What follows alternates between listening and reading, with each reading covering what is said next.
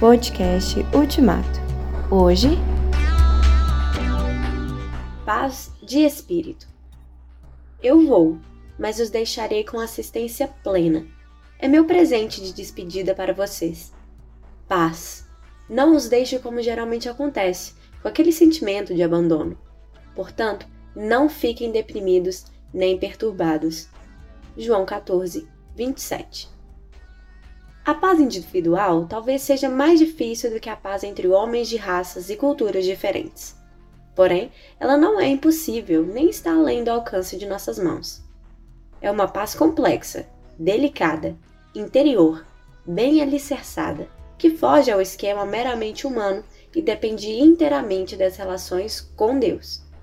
A dificuldade em se obter esse tipo de paz está em nossos conceitos errôneos e não na complexidade da busca. Considere a expressão de Jesus contida em João 14, 27.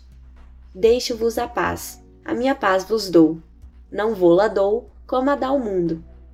Trata-se de uma herança, deixo-vos, ou legado, vos dou, de Cristo aos seus discípulos. Este é o ponto de partida, pois a paz de Cristo é a paz com Deus. O assunto é profundo.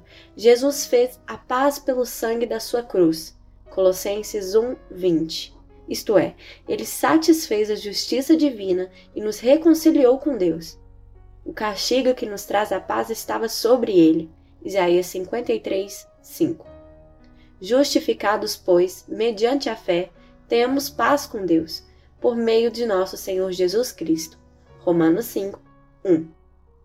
Jamais haverá paz de espírito, paz individual, se a alma não estiver em paz com Deus. Se as relações amigáveis entre o homem e seu Criador não forem restabelecidas em caráter definitivo.